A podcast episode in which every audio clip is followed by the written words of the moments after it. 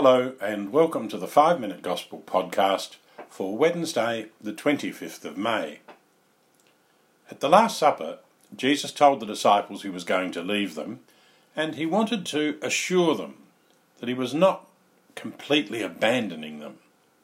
Today we hear his words I still have many things to say to you, but they would be too much for you now. When the Spirit of truth comes, he will lead you to the complete truth. The Holy Spirit will lead the church, guide the church, to understanding the many things that Jesus himself still had to say. Jesus wasn't talking about the Spirit bringing a new teaching. Jesus is the Word and has said it all. As the world changes, however, the Holy Spirit guides us in new situations to have deeper insight into Jesus' teaching and how to apply Jesus' word to new situations. As history moves on, the Holy Spirit keeps the church open to growth, but always firmly grounded in the gospel, faithful to the teaching of Jesus. Jesus' words today speak of God as Father, Son, and Holy Spirit.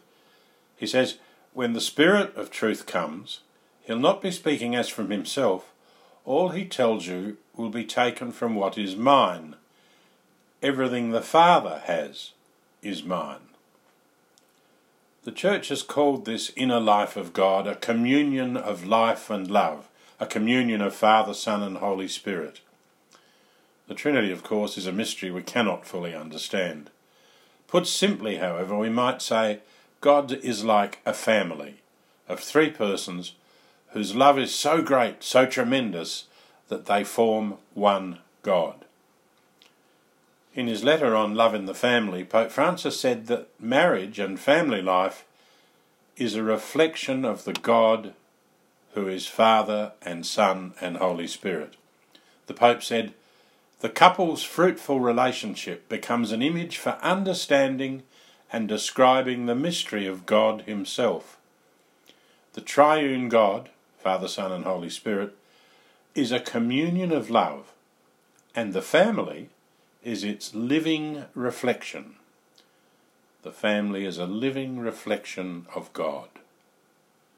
In preparing to leave his disciples, Jesus promised the Holy Spirit would guide them in the mission of inviting everyone into God's family, God's family of love. That mission has continued down through the centuries and it continues in our own lives. You and I are called into God's family, and we're called to invite others to join us in God's family. Now that's challenging, isn't it?